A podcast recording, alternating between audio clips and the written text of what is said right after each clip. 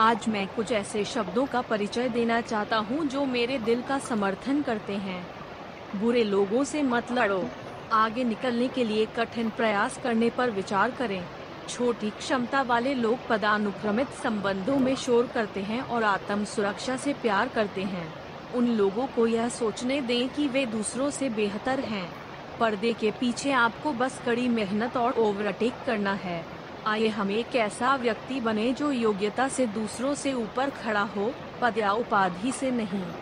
इस शब्द से मुझे हमेशा सही दिशा में मार्गदर्शन मिला है। नमस्ते सज्जनों। हेलो महिलाओं। यह ताकाजुन है। आइए आज अपने भविष्य के लिए ज्ञान का निर्माण करें। क्या आपको गेम पसंद है? आप अपने परिवार और दोस्तों के खेल खेलने के बारे में क्या सोचते हैं? इस बार, मैं बच्चों के लिए गेम खेलने के फ़ायदे और नुकसान पर परामर्श के आधार पर न केवल बच्चों के लिए बल्कि वयस्कों के लिए भी खेल के प्रभावों को संक्षेप में बताना चाहूँगा। प्रश्न, गेम खेलने वाले बच्चों के क्या फ़ायदे और नुकसान हैं? यदि कोई है? यदि कोई योग्यता है तो आप किस प्रकार का गेम पसंद करेंगे? दरअसल, खेल भी प्रकार पर निर्भर करता है। क्या आप जानते हैं कि एक समय था जब किताबें पढ़ने को दोष दिया जाता था?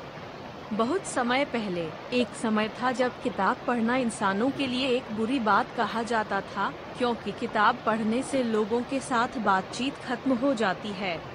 इसी तरह टीवी को भी खराब बताया गया है। कहा जाता है कि गेम लोगों के लिए अच्छा नहीं है, और अब यह शोर मचा रहा है कि एस अच्छा नहीं है।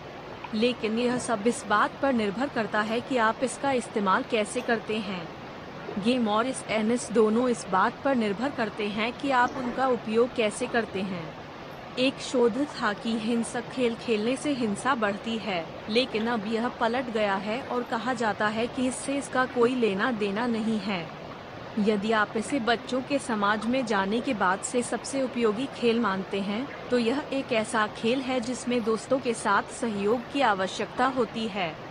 यदि यह एक ऐसा खेल है जो आपको कुछ खोजों को पूरा करने या अपने लक्ष्यों तक पहुँचने के लिए अपने साथियों के साथ मिलकर प्रोत्साहित करता है तो यह आपके बच्चों की सामाजिकता को बढ़ाने में मदद करता है।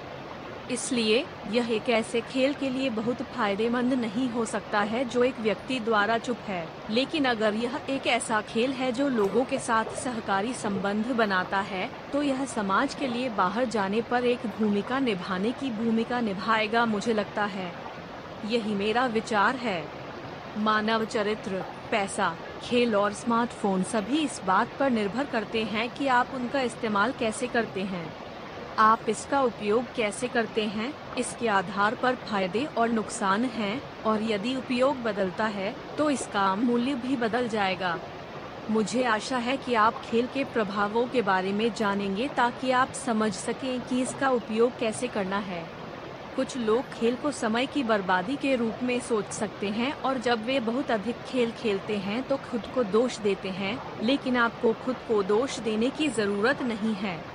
महत्वपूर्ण बात यह है कि खेल की विशेषताओं का सर्वोत्तम उपयोग कैसे किया जाए गेम की लत के कारण अपना जीवन बर्बाद करने वाले लोगों की विशेषताएँ क्या हैं? कुछ लोग खेल का यथोचित आनंद ले सकते हैं, अन्य खेल के आदि हैं, और अन्य तथा कथित लत के स्तर तक पहुँच जाते हैं, जो जीवन के लिए खतरा हो सकता है भले ही गेम का उपयोग कैसे किया जाता है, इसके आधार पर योग्यता है। यह व्यसन के स्तर तक पहुँचने के बाद व्यर्थ है। ब्रिघम यंग यूनिवर्सिटी के एक अध्ययन में 15 वर्ष की आयु के तीन सौ पचासी पुरुषों और महिलाओं का लगभग छह वर्षों तक पालन किया जाता है ताकि वे खेले जाने वाले खेलों की संख्या, गेम पर निर्भरता, स्वास्थ्य क्षति और गेम से होने वाली जीवन क्षति की जाँच कर सकें।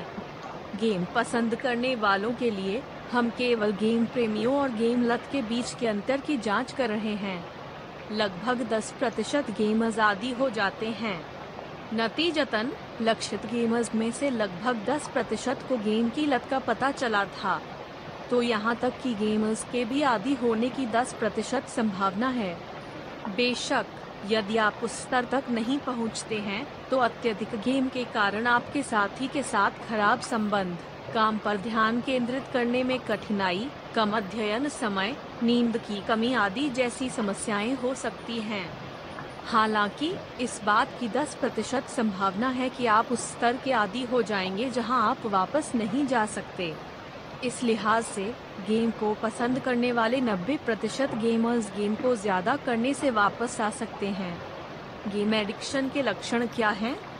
जहाँ तक गेम की लत से पीड़ित लोगों के लक्षणों की बात है तो यह पुष्टि की गई थी कि उनमें अवसादग्रस्तता के लक्षण, बढ़ी हुई आक्रामकता, अंतर्मुखता में वृद्धि और चिंता में वृद्धि हुई है दूसरे शब्दों में, गेम की लत वाले लोगों की यह विशेषता है कि वे गेम खेलकर नकारात्मक भावनाओं को महसूस करते हैं और उनकी चिंता बढ़ने पर भी वे रुक नहीं सकते।